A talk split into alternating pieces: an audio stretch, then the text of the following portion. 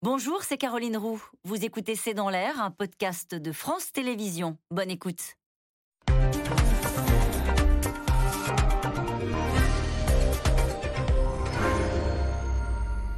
Bonsoir et soyez les bienvenus dans C'est dans l'air. Vous vous souvenez peut-être de l'expression d'Édouard Philippe pour décrire le paysage politique en recomposition.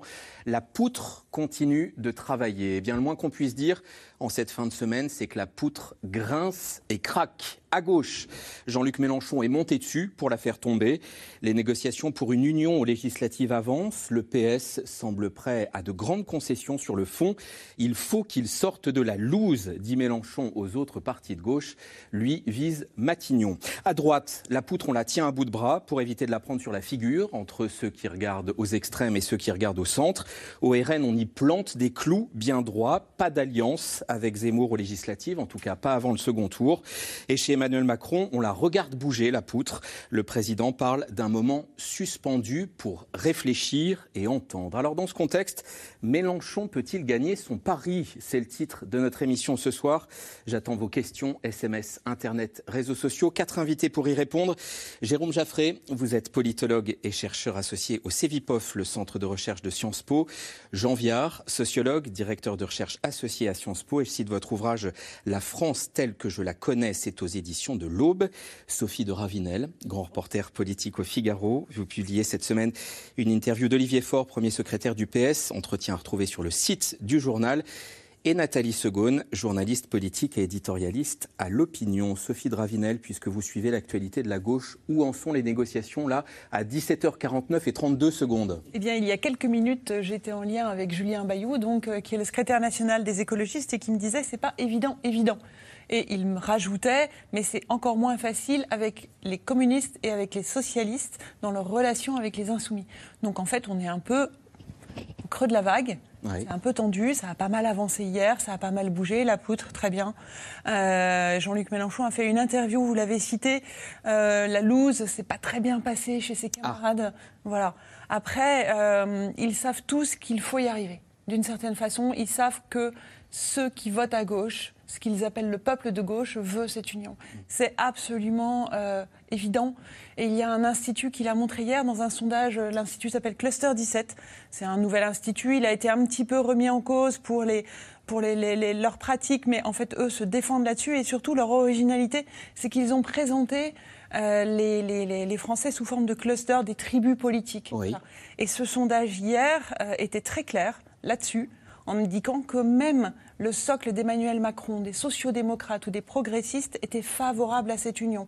Et que même le socle de Jean-Luc Mélenchon, des réfractaires, des révolutionnaires, des, des multiculturalistes étaient eux-mêmes favorables à cette union, y compris si le PS en faisait partie. Et donc, tous les responsables de parti sont sous cette pression-là. Et donc, on rappelle que les négociations se tiennent entre LFI d'un côté et chaque parti pris isolément, les écologistes, les socialistes, les communistes, pour, pour des candidatures d'union euh, aux législatives. Nathalie Segonde, il faut s'arrêter tout de même sur le, les concessions que le PS semble prêt euh, à faire. En tout cas, c'était l'état des débats hier avant interruption des négociations porte euh, ouverte à la retraite à 60 ans, à la sixième République, les socialistes prêts à ne pas respecter certaines règles européennes. C'est une mini-révolution quand même. Il bah, faut, bien comprendre que là, on est rentré dans un nouveau monde. Euh, c'est difficile à comprendre pour un François Hollande, pour un, Manuel Valls, évidemment, pour euh, Stéphane Le Foll, mais c'est ça ou disparaître pour le PS aujourd'hui. C'est-à-dire que la, la tri partition, la tripolarisation de la, vie politique française qui découle de cette euh, élection présidentielle. Extrême droite, centre et gauche. Exactement. Fait que si vous ne vous ralliez pas euh, à l'un des trois pôles, euh, en tant que parti, vous, vous, disparaissez. Et ce qui menace aujourd'hui le PS, c'est de disparaître. Euh, et il y a quelque chose quand même d'important dans, l'interview de Jean-Luc Mélenchon ce matin dans le JDD. Qui sort le samedi parce que demain c'est le 1er mai. Parce que c'est le 1er mai, il n'y a jamais de journaux le 1er mai. C'est qu'il leur garantit à chacun un groupe parlementaire. Et ça, c'est capital. Alors, on est prêt à faire évidemment beaucoup de concessions. En même temps, lui, euh, les, autres partis, euh, euh, ils, ils, sont obligés de s'aligner sur Mélenchon, mais lui sera obligé de, bouger aussi, de, faire aussi des, ajustements de son côté. donc, donc, pour le PS, ils, sont 28 députés aujourd'hui. Euh, s'ils ont un candidat Union populaire en phase 2, qu'est-ce qu'ils deviennent alors que les électeurs de gauche disent, comme l'a dit Sophie, on veut l'union de la gauche? Ils, sont, ils sont vraiment menacés. Donc euh, l'assurance d'un groupe de 15 députés, euh, c'est ce qu'ils peuvent euh, en réalité obtenir de mieux, ayant fait 1,5% à la présidentielle, je le rappelle. 1,74. 1,74. le constat, en tout cas en ce moment, Jérôme Jaffray, c'est la mainmise de Jean-Luc Mélenchon sur la gauche. Oui, tout ça dépasse de beaucoup les élections législatives. Euh, c'est pas seulement le scrutin des 12 et 19 juin et de savoir qui sera élu député. C'est une restructuration complète de la gauche française. La gauche française, elle a été dominée par les socialistes à partir du congrès d'Épinay dans les deux ou trois années qui ont suivi et François Mitterrand et euh, pendant donc un demi-siècle un demi-siècle. Et nous avons un renversement complet où c'est la gauche radicale que représente Jean-Luc Mélenchon qui euh, a envie de se venger du Parti socialiste depuis plusieurs années et qui est en train d'y réussir, qui est en train effectivement de mettre la main. Car vous l'avez souligné, à partir du moment où ce n'est pas qu'un accord électoral, où ce n'est pas qu'un accord de coalition, mais c'est accepter euh, des positions idéologiques qui sont totalement contraires à la social-démocratie telle qu'elle existe dans notre pays.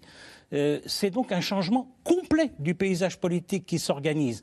Et la question pour le Parti socialiste, c'est de savoir si avoir 15 députés vaut le coup pour l'avenir politique de la social-démocratie et du socialisme réformiste en France, ou si ce n'est pas un marché de dupes complet. Et ça, c'est une question très lourde pour l'avenir du socialisme en France. Et évidemment, c'est euh, Jean-Luc Mélenchon pousse l'avantage qu'il a eu à la présidentielle jusqu'au bout, parce que je rappelle quand même d'un mot à la présidentielle, les sondages sont extrêmement clairs.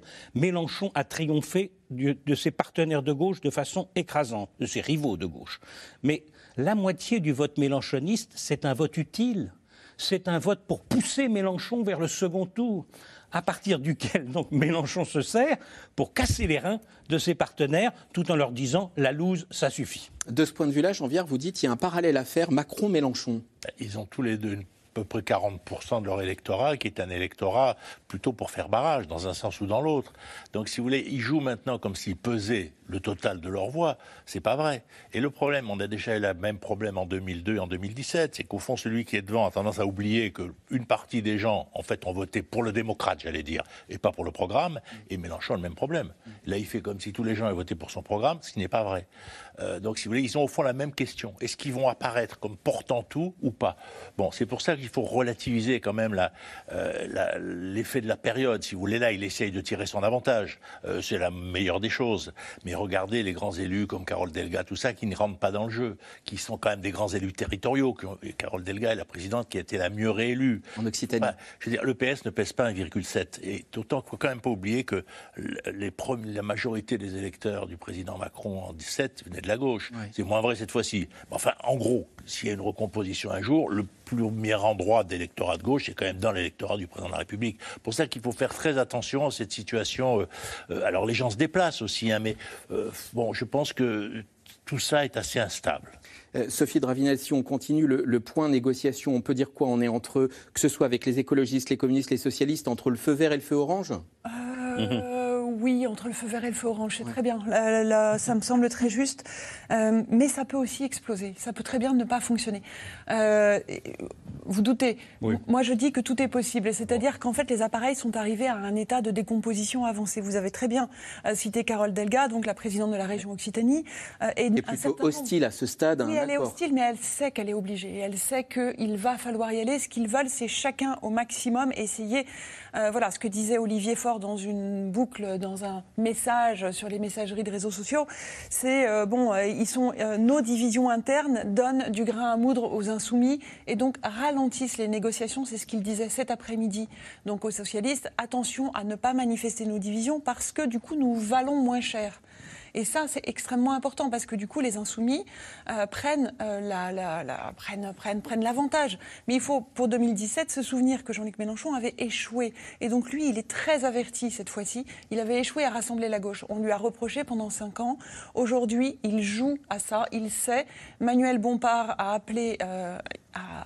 Pour les insoumis, Manuel Bompard. Voilà, excusez-moi. Le directeur de campagne de Jean-Luc Mélenchon de la campagne présidentielle et Jean-Luc Mélenchon sont très conscients de la nécessité de faire réussir cet accord. Et donc c'est pour ça que je vous dis, effectivement, nous sommes entre le vert et le orange. Nathalie Segonde, un mot et puis. Euh, oui, juste sur Carole Delga, je voulais préciser quand même que si elle s'oppose à, cette, euh, à cet accord, c'est qu'elle, dans sa région, elle a gagné sa région d'Occitanie contre LFI, avec un accord avec les autres partenaires de gauche, notamment les écolos, mais sans LFI. Et donc, c'est pour des raisons locales qu'elle s'y oppose. Et ensuite, au Conseil national, quand même, le lendemain du second tour, euh, qu'organise Olivier Faure, qui prend tout le monde de court, elle, euh, elle est mise en minorité. Elle est minoritaire, Carole Delga. D'un mot. D'un mot, parce que je voudrais qu'on aille au premier sujet et on va tout redétailler après. D'un mot pour accompagner ce que viennent de dire Sophie et Nathalie, il faut bien comprendre qu'un accord tel vers lequel on se dirige percute totalement tous les grands élus socialistes. Car tous les grands élus socialistes, ils, sont, euh, ils, ont, ils tiennent leur ville, leur région, leur département, et que le fait que ce soit des insoumis qui soient les candidats dans les circonscriptions au nom de l'Union populaire, et dans lequel, mais très souvent, car les insoumis veulent appliquer la règle de la présidentielle. Prenons l'exemple de Paris, 18 circonscriptions, eh bien les insoumis réclament 15 candidats insoumis à Paris sur les 18 de gauche. Vous pensez que Mme Hidalgo est emballée par une proposition pareille? On revient sur ce que disent les grands élus, parce qu'il y a eu une tribune de grands élus, euh, notamment Nathalie Appéré à Rennes ou Johanna Roland euh, à Nantes. Alors est-ce qu'il y aura une union de la gauche aux législatives et qu'en disent les militants et électeurs de gauche? Les derniers développements et paroles dans un fief de Haute-Garonne avec Laszlo Gélabert et Dominique Lemarchand. Au bureau de Jean-Luc Mélenchon, rebaptisé Matignon pour l'occasion, toute la gauche défile depuis mercredi. Des tractations qui durent avec un objectif, créer une union historique en vue des législatives de juin prochain.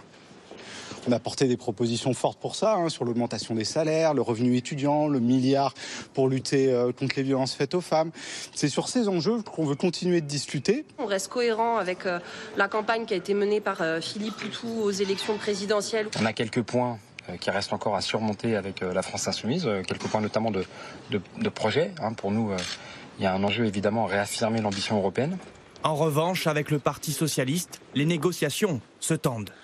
Dans un texte de quatre pages publié hier matin, les socialistes semblaient d'accord sur des propositions formulées par les insoumis, comme la possibilité de ne pas respecter certaines règles de traités européens. L'après-midi même, coup de théâtre. Les discussions sont brutalement suspendues. Olivier Faure, le premier secrétaire du parti à la Rose, partage ce message à ses troupes. Il faut rompre avec toute logique hégémonique et accepter la pluralité. À ce stade, nous n'en avons pas la garantie. C'est qu'en coulisses, Carole Delga, Anne Hidalgo ou encore Jean-Christophe Cambadélis s'insurgent contre cette épineuse alliance. La campagne des élections législatives, c'est Mélenchon pour les affiches, Mélenchon pour euh, le sous-titre, Mélenchon pour la photo, Mélenchon pour le programme. Le Parti socialiste a une histoire, a, euh, a, une présence, je viens de le dire, dans les collectivités locales, et il ne va pas accepter de sortir des traités européens, euh, de, euh, une, réforme des retraites euh, qui nous coûterait 47 milliards d'euros. Face à ces remue-ménages, la France insoumise, elle, reste sereine. C'est un nouveau Parti socialiste en face de nous, et je pense que ça ne va pas sans difficulté interne. Je pense que euh, ça ne va pas aussi, j'allais dire, sans, ça pouvait pas se faire en, en deux mmh. réunions. Avec un score historiquement bas de 1,7% à l'élection présidentielle, cette union est peut-être une question de vie ou de mort pour le PS. En campagne depuis le 22 mars, Joël Aviragnier, député PS sortant, sillonne les communes de sa circonscription à la rencontre d'élus et d'électeurs. Monsieur le maire, Bonjour. Ça va? Vous allez bien? Le député brigue un troisième mandat, sauf que cette fois, même en Occitanie, bastion historique des socialistes, sa réélection s'annonce plus compliquée. Donc oui, la campagne sera difficile, mais je ferai tout pour la remporter. je pense que ce sera plus difficile que les autres. Au vu des résultats, quand tu vois les résultats nationaux, hein, pas spécialement mmh, commun, je dirais, ça va être très difficile pour le parti de pouvoir faire quelque chose. Cette coalition de gauche, Joël Aviragné la souhaite, même s'il accepte mal certaines positions. Les points de divergence, on les connaît tous, on les a tous repérés, notamment au niveau de la politique internationale. Voilà, moi j'ai vu dans le programme de Jean-Luc Mélenchon la sortie de, de l'OTAN notamment. Euh, avec Poutine aux portes d'Europe, pour moi c'est pas la bonne solution ni le bon moment. À Toulouse, Jean-Luc Mélenchon est largement arrivé en tête du premier tour, avec près de 37% des voix. Les militants de la France insoumise savourent leur nouvelle position de force. Alors pas question pour eux de brader certains points clés de leur programme. Il y a des choses qu'on ne va pas remettre en question. Parce que c'est une attente profonde dans la population. Donc on le dit à tout le monde, y compris on le dit au Parti socialiste. La discussion s'ouvre, mais il faut être très très clair. Euh, qu'est-ce qu'on dit de la retraite à 60 ans? Nous, c'est une proposition phare. On ne veut pas faire travailler plus longtemps les gens. Ça n'est pas juste. Ça n'est pas juste socialement, ça n'est pas juste humainement. Donc, euh, que dit le Parti socialiste là-dessus? Dans les colonnes du JDD aujourd'hui, Jean-Luc Mélenchon se voit déjà Premier ministre auprès d'un Emmanuel Macron mal élu, comme il le martèle. Les Français lui ont donné leur voix, pas leur vote. Une formule reprise au secrétaire général de la CFDT, Laurent Berger, à la veille du défilé du 1er mai, où le leader des Insoumis espère voir la gauche unie et enfin réconciliée. Question téléspectateur Jérôme Jaffré, Jean dans l'Essonne a supposé que les partis de gauche trouvent un terrain d'entente. Combien de circonscriptions pourrait-il obtenir? Il est totalement inexact de projeter les résultats de l'élection présidentielle par circonscription sur les élections législatives. J'ai quelques années d'expérience et je peux vous dire que ça s'est toujours révélé totalement faux. En d'autres termes, ce n'est pas parce que en 2017 euh, Emmanuel Macron avait fait des performances éblouissantes que tous les candidats d'En Marche se sont trouvés élus dans leur circonscription et projeter le score soit de Marine Le Pen, soit de Jean-Luc Mélenchon dans chaque circonscription pour les candidats du Rassemblement national ou de l'Union populaire, si Union populaire il y a ouverte aux autres partis, c'est excessif et dangereux parce qu'il y a les implantations locales, parce qu'il y a les histoires de partis, parce qu'il y a les personnalités. Un, député socialiste implanté dans sa circonscription des Hautes-Pyrénées, par exemple, c'est quelqu'un qui pèse un peu plus que le 2% que Mme Hidalgo a dû obtenir dans sa circonscription. Donc, ou bien la France insoumise tient compte de ces éléments-là, et ajuste les choses, parce que c'est ça une négociation. On part très dur et puis on bouge un petit peu, parce que derrière, il y a 150 à 200 circonscriptions qui peuvent être gagnées par la gauche aux élections législatives. En d'autres termes, il faut quand même 289 députés pour avoir une majorité absolue, ce qui dit combien la barre est haute pour Jean-Luc Mélenchon, Premier ministre. Mais 150 à 200 députés, ce serait déjà un changement considérable le Parti socialiste n'est pas tout à fait mort. Autrement dit, l'implantation joue un rôle clé. Et il y a des références historiques qui nous disent que le, PS peut tomber très bas et remonter ensuite, Janvier. On peut se rappeler Gaston Defer. 69. C'était un peu au-dessus de 4%, quelque chose comme ça. Enfin, je ne donne pas le chiffre juste, mais c'était à peu près ça. Alors là, c'est plus bas, c'est un 7. Hein. Enfin, je veux dire, en gros, c'est un parti, au fond, on va dire, c'est un parti qui c'est une machine de combat politique. Et de temps en temps, il arrive de la matière grise de l'extérieur. Par exemple, François Mitterrand est arrivé avec les clubs, des projets, il s'est pris, ça a avancé. C'était un peu vrai aussi au Front Populaire, où c'était plutôt les radicaux qui avaient des projets, les gens qu'on connaît. D'ailleurs, euh, c'était plutôt les radicaux qui ont amené les idées sur les vacances, sur le festival de Cannes, la culture, etc. Donc c'est pour c'est un peu, c'est une machine de combat. Mais c'est pas le seul parti. Regarde en Allemagne, c'est pareil. Il y a une fondation qui est à côté du PS, qui est très importante, qui est la boîte à idées. Mais c'est intéressant que vous disiez ça parce qu'on reproche au PS de ne pas avoir travaillé toutes ces dernières années. C'est vrai, le temps il, leur a manqué quelqu'un qui arrive avec des idées, qui les prenne en main. Si je peux me permettre cette image, ils vont, ils, vont m'agonir d'injures, mais euh, je pense quand même que c'est un peu vrai. C'est-à-dire que bah, là, ils sont dans un creux, mais la machine existe quand même encore. Pour, pour ça, regardez les dernières municipales. Au fond, d'ailleurs, c'est vrai aussi un peu pour la droite, qui sont aussi très implantés, si vous voulez. Pour ça qu'il faut faire attention. Vous savez, si le président Macron a tant cherché des gens de droite, moi je vois dans le sud, qui est ma région, ben, au fond, il n'avait pas d'élus locaux. Ben, là, il en a maintenant. Donc, si vous voulez, lui aussi, il cherche, comme il n'est pas arrivé à faire élire des gens, on va dire, aux élections locales, ou pas beaucoup, il en a récupéré pour donner une implantation. Donc, c'est pour ça que je dis, il faut être extrêmement prudent. En ce moment, M. Mélenchon fait un gros travail, parce que normalement, quand il y a une présidentielle, si je peux me permettre, le spécialiste, c'est vous, mais en fait, en gros, euh, celui qui a, gagné la présidentielle, ça mobilise ses électeurs. Les autres, bah, ils restent chez eux, bon, de toute façon, on a perdu. Et là, le jeu de M. Mélenchon, c'est non, non, on n'a pas perdu. Et donc, au fond, il est soutenu en plus par un certain nombre de gens de droite, selon quand même pas, je veux dire, quand on voit le JDD qui met à la une, bon, ça correspond sans doute aussi à une évolution du JDD. Donc, je veux dire, il y a un des enjeux là. Bon, et c'est clair que son but, c'est de que ne s'abstienne pas, je dirais, son électorat et qu'il aille voter. Euh, la partie, euh, est-ce qu'il va arriver jusque-là C'est ce qu'on verra. Mais pour ça que je pense que c'est surtout de la tactique politique pour l'instant. Il est, il est à la une du JDD, Sophie Drafinel. Il y a l'affiche Mélenchon euh, Premier ministre qui circule. On a entendu dans le sujet Jean-Christophe Cambadélis insister Mélenchon, Mélenchon, Mélenchon lui peut être un problème dans les négociations, sa personnalité à lui. L'hypothèse qu'il soit Premier ministre s'il y a une union de la gauche peut réfréner certains socialistes ou écologistes? En tout cas, c'est ce qui est effectivement tenté par ceux qui sont euh, les opposants euh, les plus forts euh, à gauche et au sein de la Macronie, à gauche de la Macronie. Euh, c'est l'argument Jean-Luc Mélenchon, le bruit et la fureur, les cris. On voit sur les réseaux sociaux ressortir des tas de vidéos des moments les plus explosifs. Et d'ailleurs, il y en a une vidéo dans laquelle je suis parce que j'avais osé poser une question euh, sur sa compagne Sofia Chikirou, une, compagne, euh, une question euh, qui était relative, politique, à son implantation. Voilà, et je m'étais fait agonir d'injures, mais c'était avant. Et il a fait vraiment attention pendant cette présidentielle, parce qu'évidemment, il y avait tout à recoudre depuis l'automne 2018 et depuis les perquisitions, et il a fait extrêmement attention. Et je parle sous votre contrôle à chacun, mais je n'ai pas le sentiment qu'il y ait eu pendant cette présidentielle des moments d'explosion. Et donc, lui peut s'appuyer là-dessus, sur son côté rassembleur et sur les sondages qui le portent et sur une espèce d'image plus paisible, même si évidemment la question de l'OTAN et la question des retraites et les questions euh, européennes globalement sont quand même des obstacles. Et la question de la laïcité ou pas On apprend aujourd'hui, par exemple, euh, en pleine négo à gauche, que euh, à Grenoble, euh, mairie. J'ai écrit ça dans le Figaro. Voilà, d'Éric Piolle, le, burkini pourrait être autorisé dans, les piscines. Ça va se décider le 16 mai. Je vous ai bien lu. Un conseil municipal du 16 mai, et je discutais hier avec Éric Piolle, qui était finalement très heureux de mener ce combat-là, de l'assumer. Il avait été en famille à Londres il y a quelques jours, et il avait devant moi un livre noter sur toutes ces questions de laïcité, sur toutes ces questions de voile, sur 1905. Et il me disait euh, tous les arguments qu'il allait utiliser dans les médias. Il a très envie de porter ce combat-là. Alors évidemment, euh, il va y avoir des levées de boucliers. Elles sont déjà en train euh, de se faire. On se souvient de tout ce que ça avait déjà suscité à Grenoble.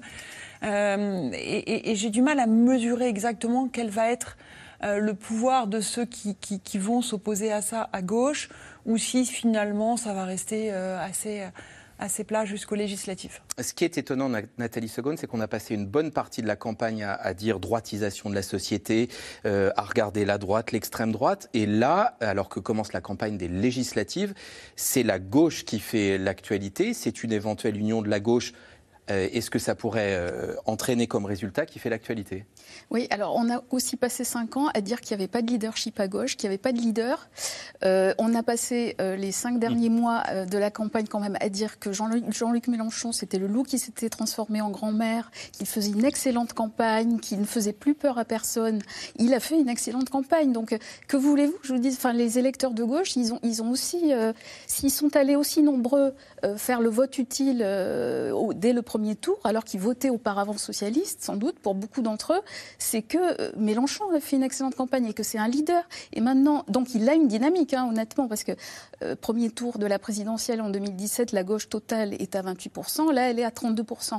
Il y a une donc la gauche a progressé en 5 ans. La gauche a progressé en 5 ans, c'est aussi aberrant, enfin aberrant, euh, vu d'où on vient, que ça puisse paraître, vu tous les sociétés tous les gens de gauche qui sont passés chez Macron, la gauche a progressé. Lui, il essaie de profiter de cette dynamique pour être la force d'incarnation, d'opposition, pour incarner l'opposition à Macron à l'Assemblée nationale.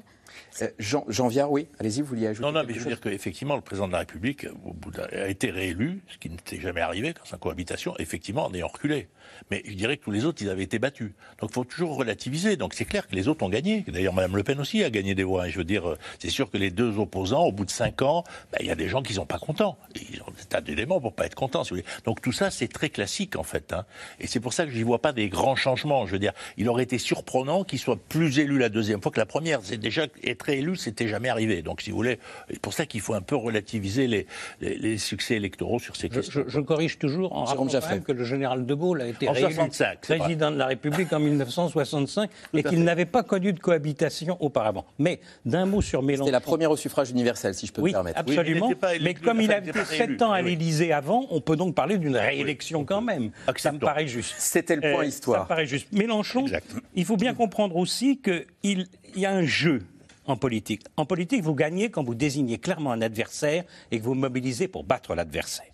Macron, à la présidentielle, son adversaire, c'était Le Pen. Et il a battu Le Pen. Aux législatives, l'adversaire d'En Marche, c'est Mélenchon.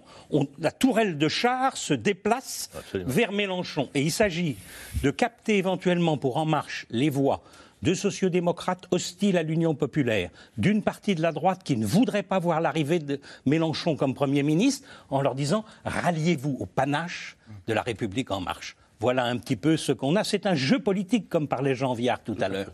Euh, dans le moteur euh, qui anime tout de même en ce moment la gauche, est-ce que le sujet des retraites, on est à la veille du 1er mai, ne joue pas un rôle clé? C'est-à-dire qu'on entend bien euh, à gauche, notamment utilisé par Jean-Luc Mélenchon et d'autres, si vous voulez pas de retraite à 65 ans, votez pour moi. Si, c'est un argument. D'ailleurs, quand on regarde l'électorat en âge, c'est frappant de se rendre compte que les moins de 25 ans ont plus voté Macron que Le Pen, les plus de 60 ans aussi, et j'allais dire ceux qui rament, hein, ceux qui sont en train de travailler, donc ceux pour qui la question de la retraite arrive, c'est ceux qui effectivement ont plutôt mis Madame Le Pen en tête. Donc je pense que la question des retraites est importante, je pense que les 65 ans ont été lancés un peu en travers de la partie pour peut-être d'ailleurs pour, défavoriser Mme Pécresse, mais en tout cas d'une façon euh, violente. Et donc effectivement, la société réagit mal sur ce sujet. Je crois qu'il ne faut pas se cacher que c'est un des éléments du dossier. Mais je crois que c'est pour ça qu'il faut faire attention, parce que en gros, à la fin, et en plus je vais vous dire, si jamais M. Mélenchon est en tête, ce n'est pas impossible, c'est quand même le président qui choisit le Premier ministre.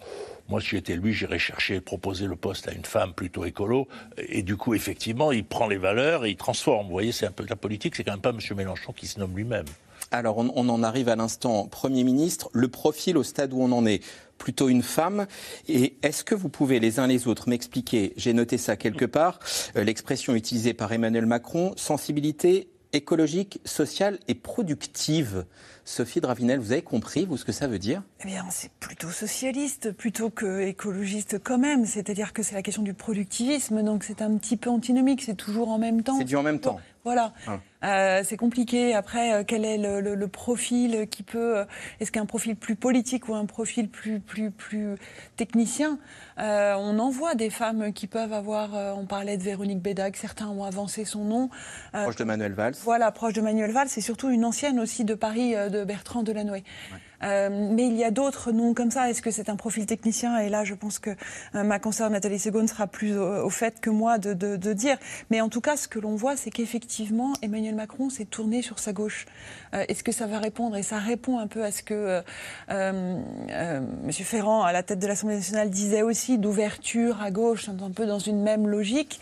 Mais je ne vois pas très bien. Alors on sent que c'est pour justement essayer aux législatives de ramener la confiance vers lui. Mais quelle est la réalité de ce que cela va produire dans le gouvernement, je l'ignore. Et ça correspond à ce que disait Jérôme Jaffré. Euh, la tourelle de Char s'est donc déplacée euh, euh, vers la gauche. Oui, Jean Viard et puis Nathalie Non, mais juste ce qui correspond aussi à l'électorat de M. Macron. Parce qu'au fond, les gens de gauche qui l'ont fait élire largement en 2017 avaient un peu le sentiment que la tourelle de Char, pour le coup, était partie sur la droite. Oui. Et donc, au fond, ils ne sont pas tellement fâchés qu'il y ait une pression avec Mélenchon qui oblige la Tourelle à revenir à gauche. Donc, ça se joue aussi à l'intérieur de la Macronie, ça, c'est pas seulement à l'extérieur. Et si effectivement, on est obligé de faire un travail un peu vers la gauche, une bonne partie des gens qui ont soutenu le président de la République depuis cinq ans, alors depuis, ça a évolué parce qu'il a progressé plutôt à droite. Mais ça joue aussi en interne à l'intérieur de la Macronie. Là aussi, il y a un rapport de force, en fait. Et au fond, la montée de Mélenchon aide un peu la gauche de la Macronie. Euh, travail qui se fait chez Emmanuel Macron, comme toujours, dans le plus grand secret. Il y a deux, trois personnes associées. Autant à l'époque de François Hollande, il y avait des fuites dans tous les. Une personne. Je pense qu'il n'y a que Alexis Collère qui soit. Secrétaire général de l'Élysée. Euh, associé à cette réflexion. Euh, ceci dit, il faut bien remarquer une chose, c'est que Emmanuel Macron, il a toujours la même stratégie. il laisse les autres se dévoiler. Le, le plus longtemps possible avant de se positionner. Là, c'est ce qu'il est en train de faire. Il gagne du temps il gagne du temps, il regarde ce qui se passe à gauche, il regarde ce qui se passe à droite. Il a demandé cette semaine, on, l'a écrit, Europe l'a dit, on l'a écrit aussi à l'opinion, il a demandé à Jean Castex de rester. Euh, il veut. Euh, Donc ça n'était pas le dernier Conseil des ministres mercredi dernier de l'ère Castex. encore un. Bon, euh, ensuite il y a un moment où il faut qu'il se succède à lui-même. Donc le 8 mai, il devrait y avoir la cérémonie d'investiture et un nouveau Premier ministre, puisque Jean Castex a refusé de rester. Mais au fond, ce profil lui allait très bien, puisque de toute façon, c'est lui qui va mener la campagne, c'est lui qui va en fixer les... Il est totalement maître à bord, il est quand même, il est quand même bien réélu, il a accompli un exploit, il peut, euh, il peut dominer sa majorité, faire taire euh, les demandes excessives des uns et des autres. Il est maître à bord, il est totalement libre de sa stratégie. Je pense qu'aucune aile de, la majorité de droite, de droite, ou de gauche ne lui imposera le, le nom du, futur Premier ministre. C'est lui qui le choisira. Je ne sais pas si ça sera un profil technicien, je ne sais pas si ça sera un politique, mais au fond, la politique, c'est lui. Enfin, euh, c'est lui qui l'a fait, c'est lui qui l'a Le moment suspendu dont il parlait hier dans les Hautes-Pyrénées, c'est ça. C'est je regarde la poutre travailler, je regarde la poussière retomber. C'est ce qu'il a fait à la présidentielle. Il s'est, euh, il s'est déclaré très tardivement pour voir le, le plus tard possible qu'il pouvait le faire, pour voir euh, quelles étaient les forces, les dynamiques, etc. Et il, il fera de la même façon législative. Est-ce qu'il faut absolument une femme à Matignon? Est-ce que c'est un, critère absolument indépassable, Jérôme Alors, non, bien sûr, et pourtant ce serait tellement mieux. Ce serait tellement mieux que 31 ans après Edith Cresson, on voit enfin une femme à nouveau Premier ministre en France. Ce serait positif pour le pays tout entier. Euh, il faut bien dire que la présidentielle a quand même été dominée par euh, l'affrontement de Mélenchon, de Macron et Marine Le Pen, et euh, ni Anne Hidalgo ni Valérie Pécresse n'ont vraiment compté. pour le Premier ministre et le gouvernement, il y a quand même la notion de message politique qui est envoyé par le vainqueur de la présidentielle et qui est fondamentale. C'est qu'est-ce que le président a compris de l'élection présidentielle Les Français retiennent avec la nomination du ou de la première ministre et la nomination du gouvernement. Et c'est des moments très importants. François Mitterrand, en 1988, il nomme Michel Rocard, son adversaire de toujours au sein du Parti socialiste. C'est d'une certaine façon la France unie, son slogan. Et comme en fait il ne fait pas la France unie, il unit les socialistes, au moins. Et en 2017, Emmanuel Macron fait un coup de maître en nommant Édouard Philippe Premier ministre, parce que les Français croyaient encore qu'il était de gauche, venant de chez François Hollande, et il nomme un Premier ministre clairement de droite, et qui, dans la cour de Matignon, répète deux fois Je, suis de droite. Un message capital pour gagner les législatives. Et nous avons Bruno Le Maire et Gérald Darmanin au gouvernement pour tenir la caisse. Donc, la droite, l'électeur de droite se dit bon, on, peut leur faire confiance. Donc, vous voyez l'importance du message politique. Euh, donc, il y a le choix du ou de la première ministre et du gouvernement. Et là, il me semble, si vous voulez, qu'il y a à la fois il y a une demande de rassemblement.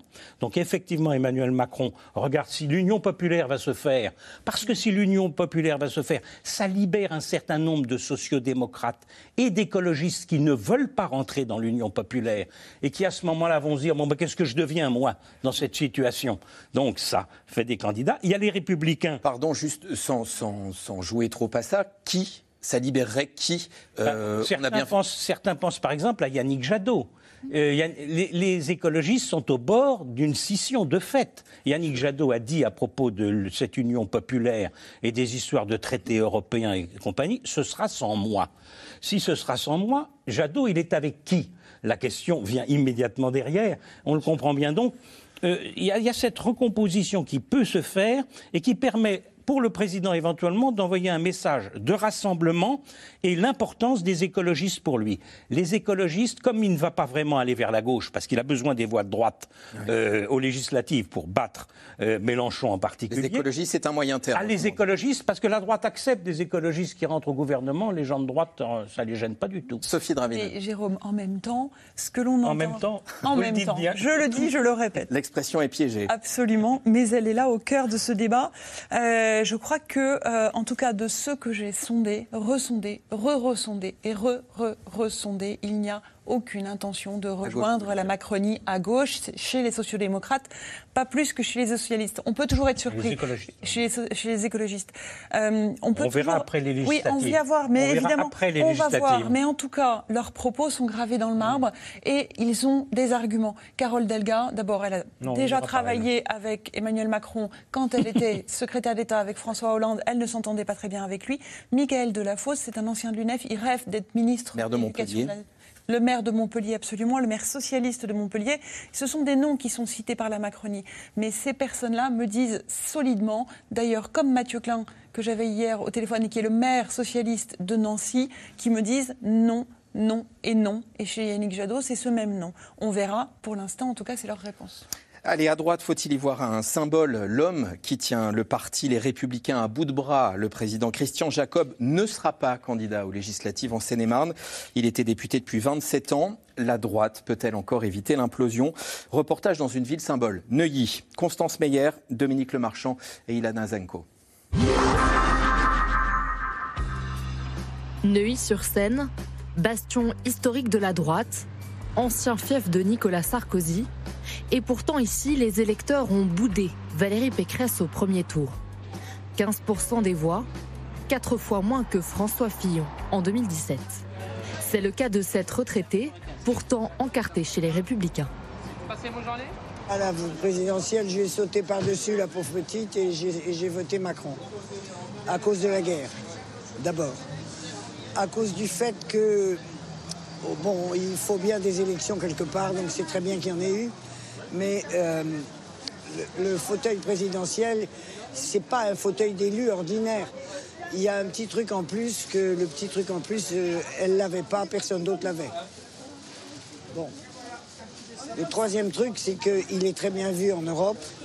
Nous avons besoin de l'Europe, l'Europe a besoin de nous. Des électeurs séduits par la Macronie et des élus aussi. À l'approche des élections législatives, certains membres des Républicains hésitent à se mettre en marche avec Emmanuel Macron. Il n'est pas question de rester sur le banc de touche pendant cinq ans. Travaillons pour la France, en intelligence avec le président de la République. Je réfléchis, comme d'autres, à savoir comment est-ce qu'on peut être utile aux Français pendant ce quinquennat. Et donc, euh, je ne suis pas dans cette approche qui consiste à, dire tout est nul dans ce qui est fait par Monsieur Macron, même si on a des divergences majeures, mais on a aussi euh, euh, quand même des, des positions qu'il faut aborder ensemble. Le président du groupe Les Républicains à l'Assemblée a même été approché par le conseiller politique d'Emmanuel Macron pour entamer des discussions. De quoi faire sortir de leur gond les cadres du parti.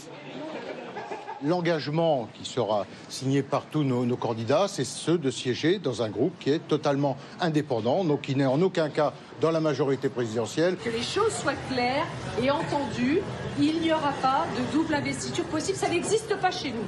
Est-ce que c'est clair? Pas si sûr. Bienvenue dans ma permanence euh, électorale. Je l'ai ouverte euh, il y a tout juste deux jours, euh, ici, en plein cœur de ma circonscription, à Neuilly-sur-Seine. La dernière députée des Républicains dans les Hauts-de-Seine prépare sa campagne. Mais les résultats de l'élection présidentielle compliquent la bataille sur le terrain cette fois-ci. On ne peut pas faire comme si de rien n'était. Euh, c'est pas juste un nouvel accident industriel qui nous arrive. C'est quelque chose euh, qu'il faut analyser, qu'il faut comprendre. Euh, voilà. Donc moi, je suis à l'heure où nous parlons encore dans une phase d'écoute, de réflexion, mais clairement, je pense qu'on ne peut pas esquiver la remise en cause, la remise en question. Son affiche de pré-campagne n'aborde aucun logo de parti. Faut-il y voir un signe possible d'alliance? La députée reste prudente, ambiguë. Mes idées et euh, ce en quoi je crois euh, sont toujours euh, les mêmes. Mais je n'ai pas l'intention ni de brader, ni de renier, ni de transiger avec ces convictions et ces idées-là. Après, comment les exprimer, comment les porter, comment, si je pense qu'elles sont bonnes pour le pays, je peux trouver à les mettre avec d'autres en œuvre pour le bien commun, je dirais, cette question-là, elle est loin à l'heure où nous parlons d'être tranchée.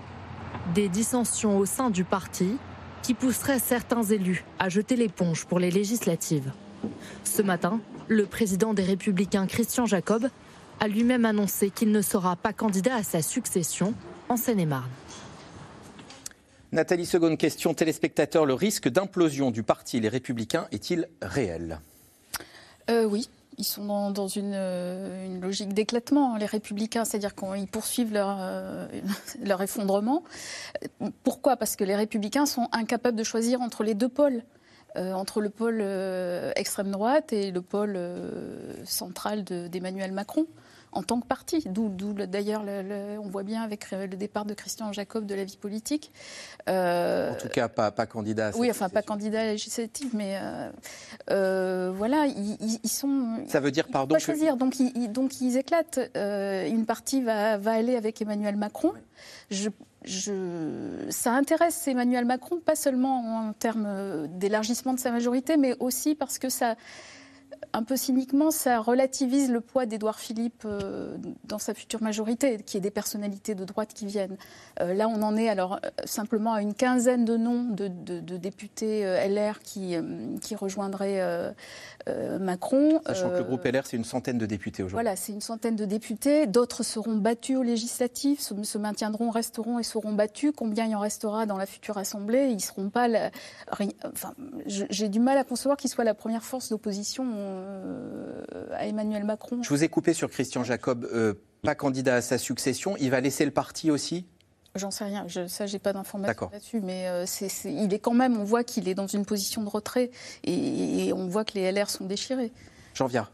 Non, mais moi, ce qui me frappe, si vous voulez, c'est qu'on est dans des élections où, au fond, le débat, c'est plus pour ou contre l'économie capitaliste de marché. Tout le monde, au fond, est d'accord. Alors qu'avant, c'était ça l'affrontement principal.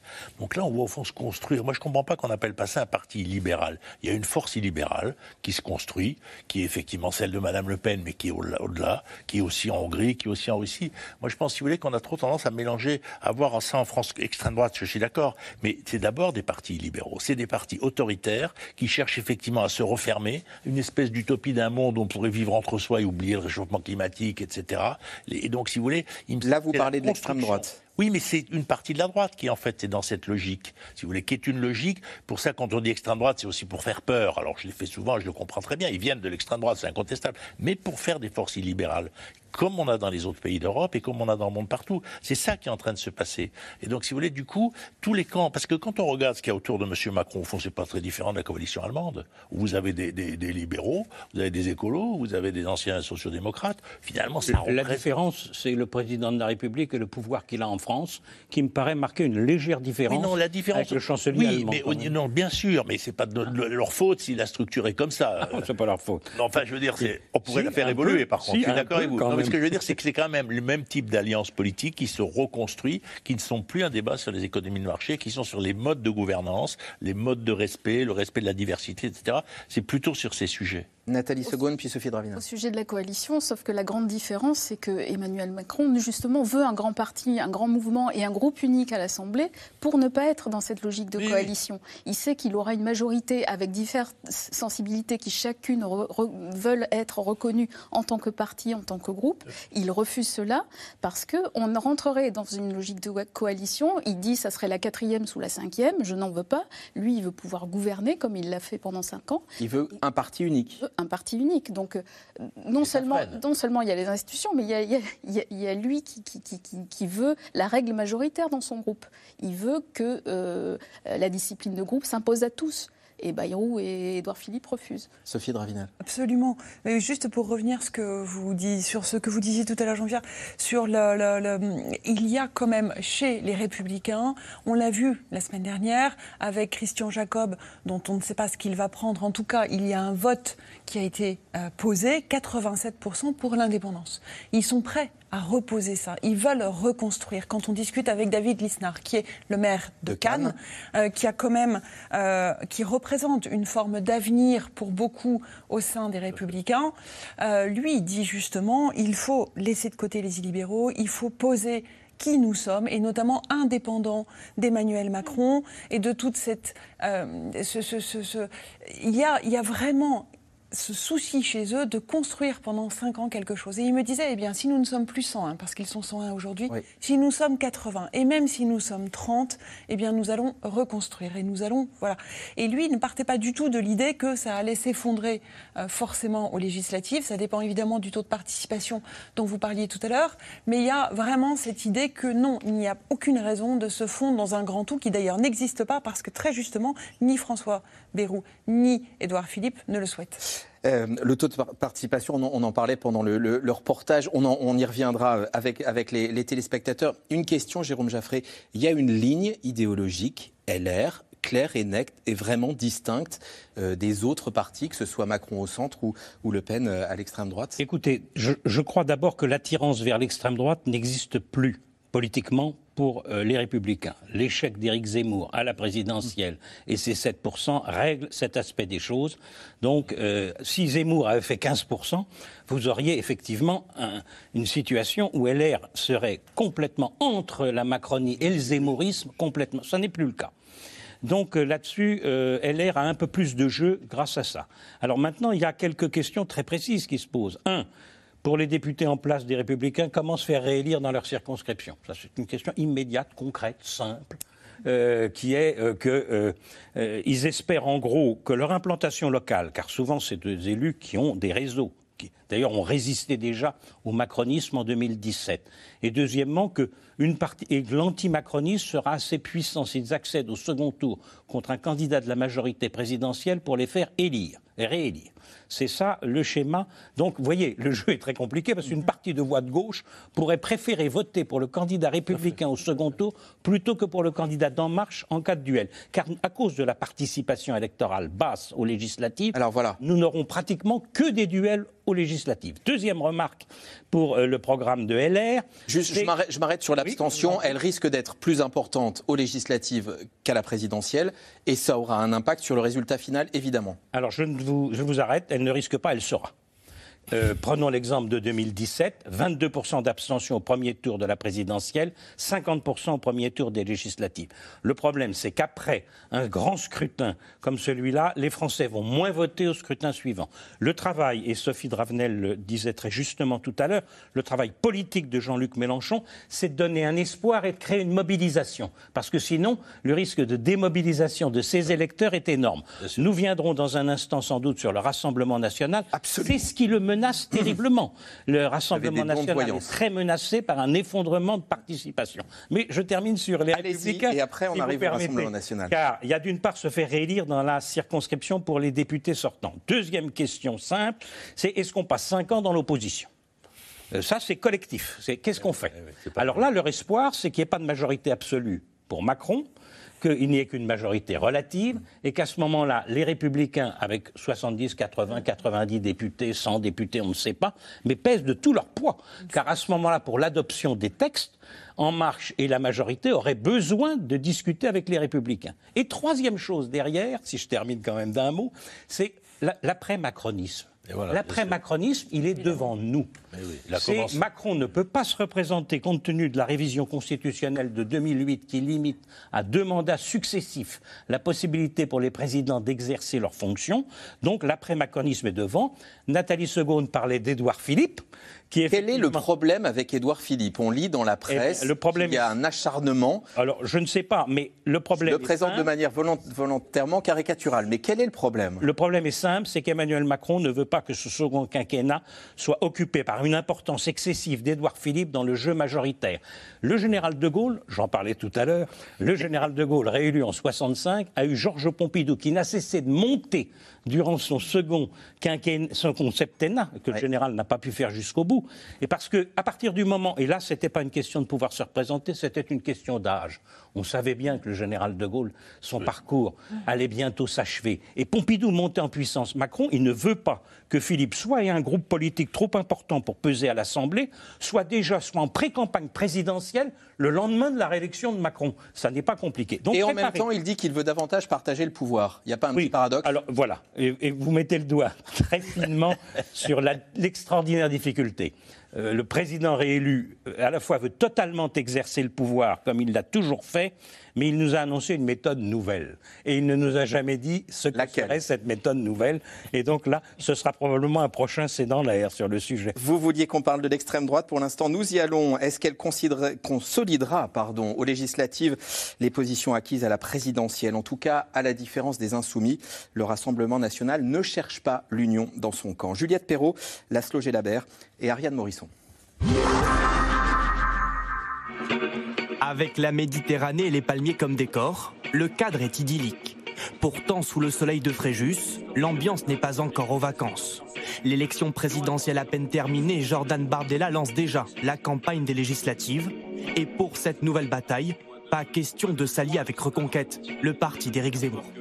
La stratégie d'Éric Zemmour est une voie sans issue et d'ailleurs vous l'avez vu, plusieurs cadres de reconquête ont décidé à l'issue de ce second tour de l'élection présidentielle de se mettre en retrait de- du, du parti et de la, et de la candidature d'Éric Zemmour, de venir travailler avec nous et de nous rejoindre. Je les appelle à donner de la force euh, à nos candidats, aux candidats soutenus par le Rassemblement national dès le premier tour. c'est que la rancune est tenace. Depuis le début de la course à l'Élysée, Éric Zemmour n'a pas du tout épargné Marine Le Pen. Marine Le Pen ne veut pas sauver son pays, elle veut sauver son parti. Le vote pour Marine Le Pen ne sert à rien puisqu'elle ne peut pas gagner la présidentielle. Jusqu'au soir du second tour, Éric Zemmour lâche ses coups. Hélas, hélas, hélas, c'est la huitième fois que la défaite frappe le nom de Le Pen.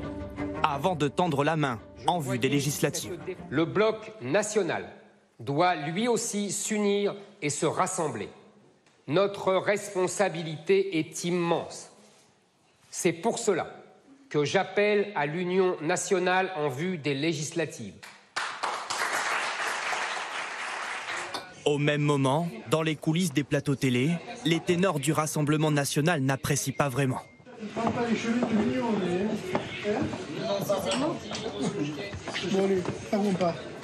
Très irrité, Louis Alliot, poids lourd du parti, balaye la proposition d'union et en profite pour régler ses comptes.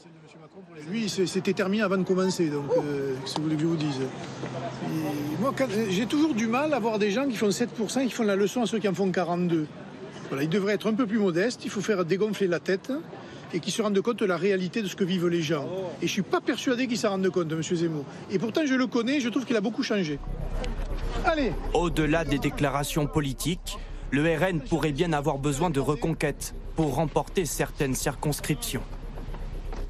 Comme dans le Var, où Éric Zemmour a obtenu 13% des voix au premier tour de l'élection présidentielle, ou encore 14% dans les Alpes-Maritimes.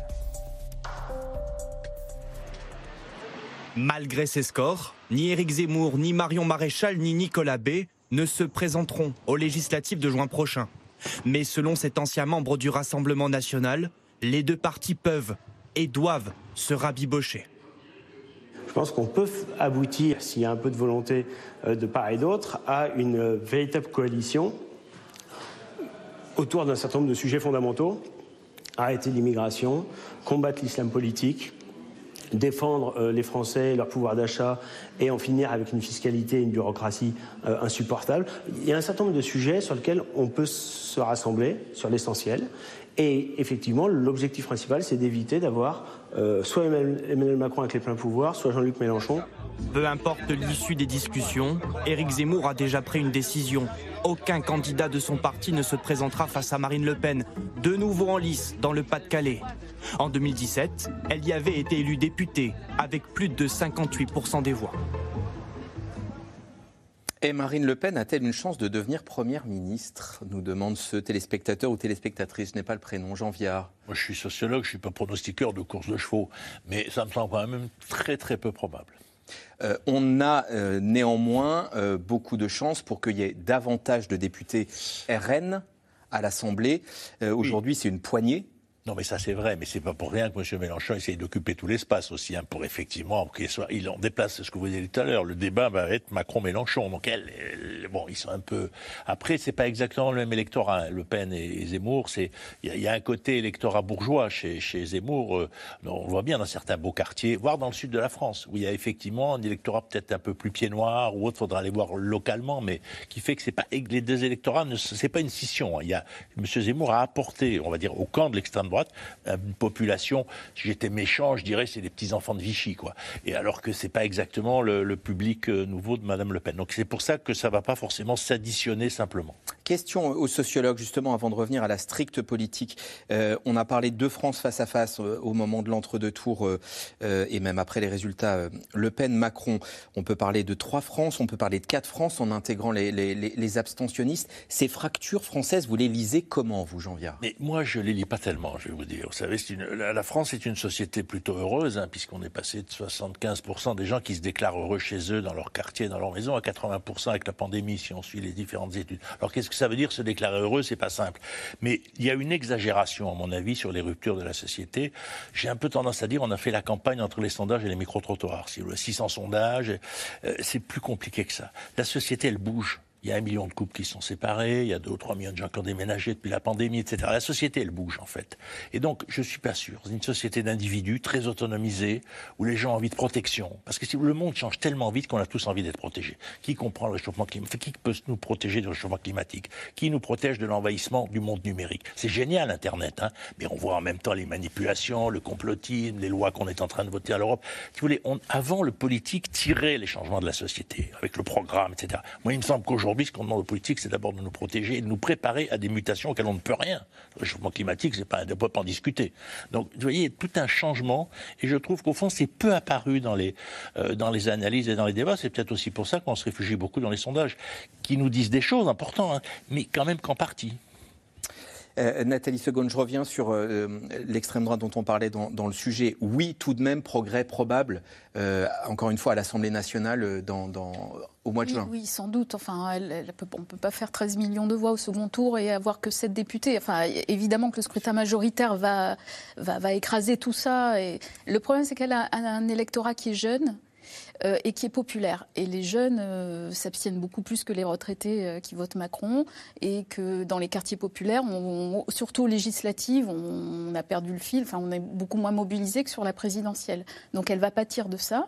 Après, elle-même fait le choix de se priver d'une dynamique en s'alliant avec, en ne s'alliant pas avec Zemmour. alors, comment comment vous expliquez et analysez ce choix-là? Mais parce qu'elle veut, elle veut rester la seule représentante de la droite populiste à l'Assemblée nationale. Elle veut garder son leadership sur la droite extrême.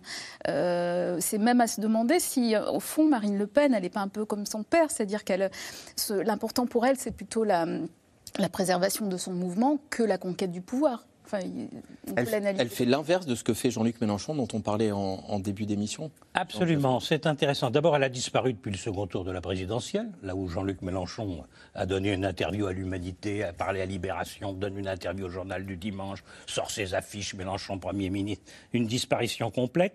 Alors, dans ce que vous dites, pas d'accord avec Zemmour. Euh, un accord supposerait de faire élire M. Zemmour à l'Assemblée nationale en lui donnant une bonne circonscription. Est-ce que Mme Le Pen a envie que le talent de M. Zemmour, qui est réel, euh, talent oratoire, culture, etc., en fasse une des grandes voix au Palais Bourbon, euh, là où euh, Marine Le Pen n'a jamais beaucoup brillé Et deuxièmement, le fait qu'elle aura un petit nombre de députés, vous dites probable qu'elle aura euh, plus de députés. Là, c'est vraiment une poignée aujourd'hui. Elle a fait élire 8 députés en 2017 euh, et il en reste 6, euh, avec les changements et les départs. vous comprenez bien que c'est éminemment souhaitable qu'elle ait plus de députés. Elle a fait 21% des suffrages exprimés au premier tour de scrutin, 42% au second tour. Imaginez qu'elle ait 10 à 15 députés dans la prochaine Assemblée nationale.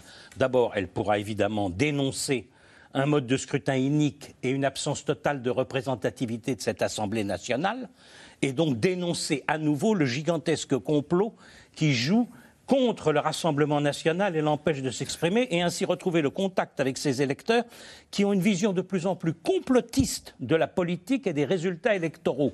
Et le scrutin majoritaire, de ce point de vue, il broie les forces qui sont isolées. Car le problème politique de Marine Le Pen qu'a montré la présidentielle, et ce que les Français l'ont sanctionné là-dessus, c'est l'isolement. Isolement politique total. Qui l'a rallié entre les deux tours exactement? Quelle idée avait-on sur un gouvernement qu'elle ferait si elle était élue?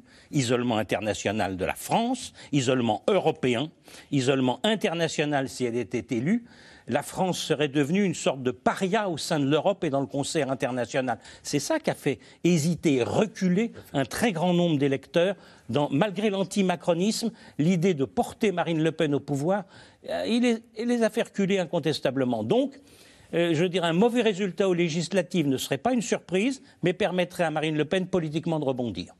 Allez, nous en revenons à vos questions, à vous. Sophie de Ravinel, si Mélenchon veut réussir, nous demande Jean-Michel, ne doit-il pas mettre de l'eau dans son vin? Cher Jean-Michel, absolument. Euh, il doit mettre de l'eau dans son vin et il est en train de le faire, mais pas encore suffisamment pour les socialistes euh, qui euh, me disaient hier, enfin c'est quand même incroyable, on nous demande de faire campagne sous un slogan unique qui est Jean-Luc Mélenchon, donc chef du gouvernement, sous une unique bannière de l'Union populaire, quasiment avec des comptes uniquement.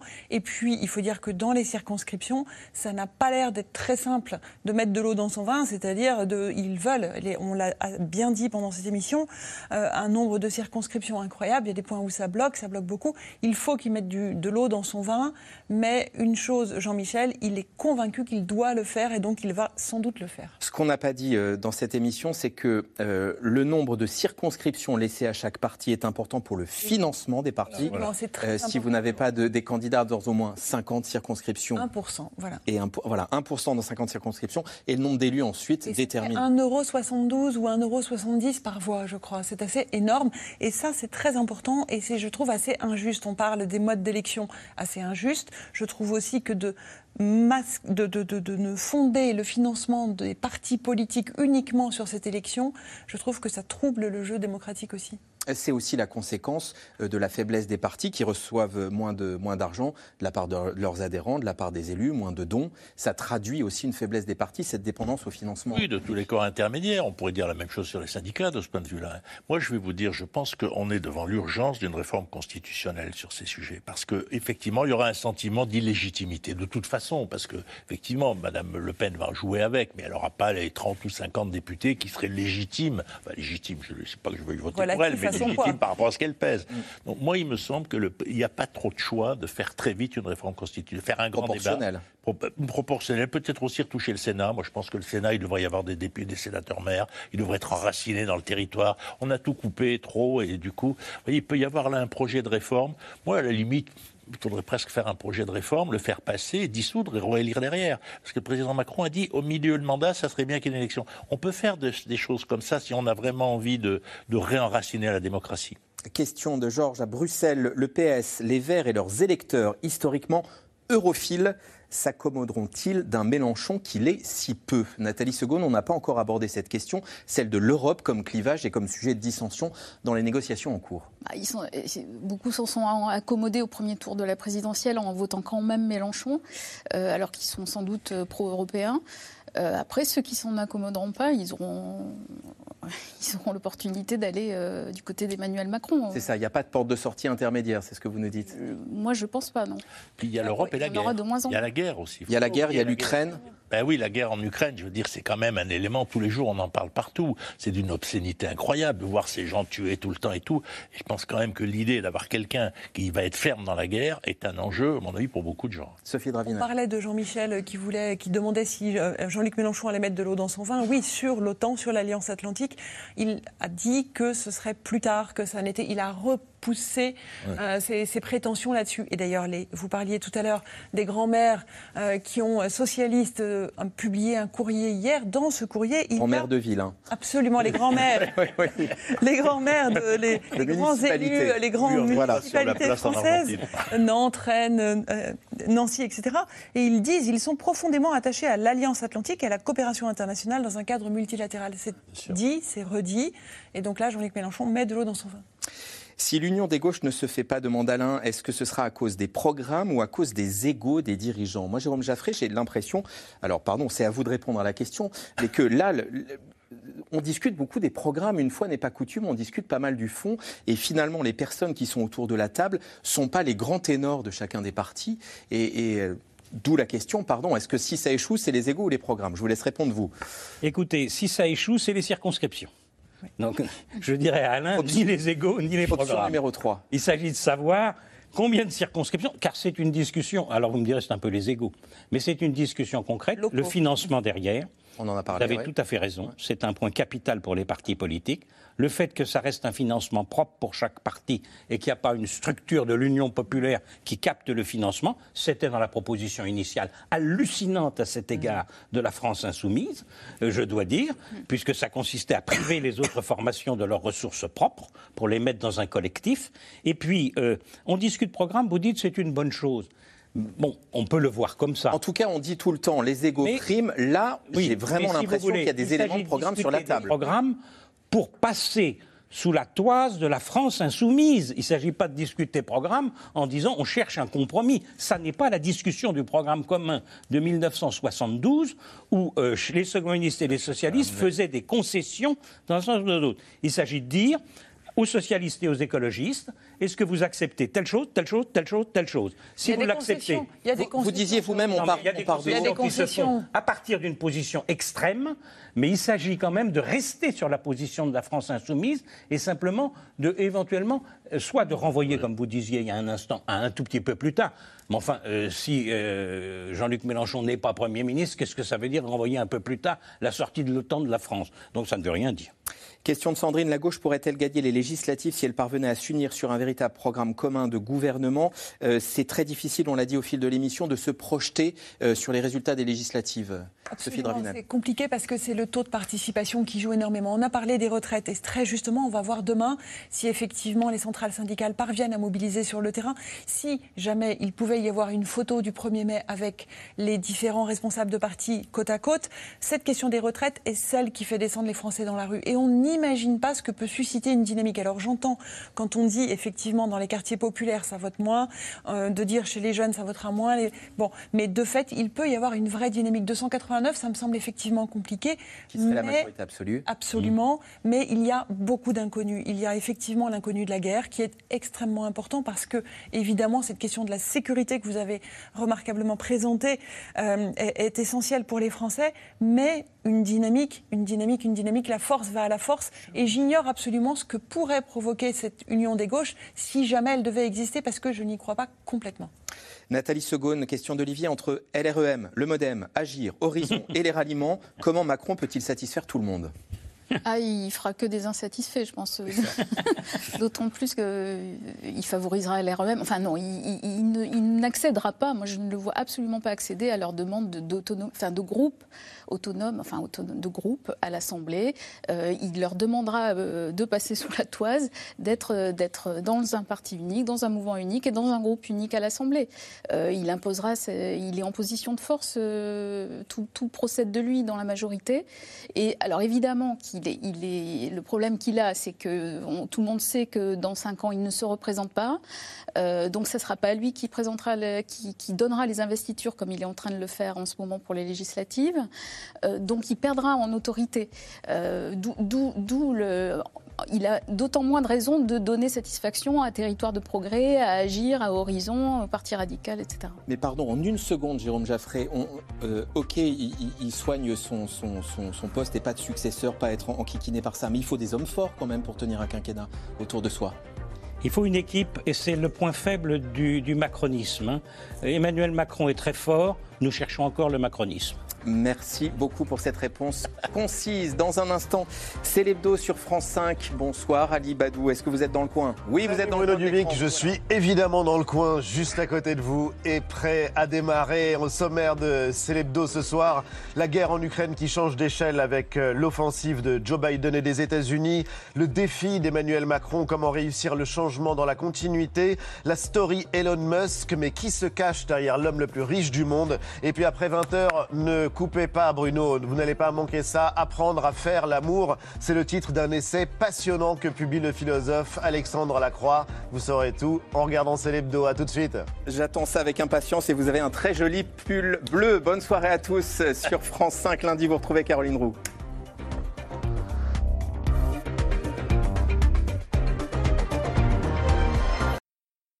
C'était C'est dans l'air, un podcast de France Télévisions. Alors s'il vous a plu, n'hésitez pas à vous abonner. Vous pouvez également retrouver les replays de C'est dans l'air en vidéo sur France.tv.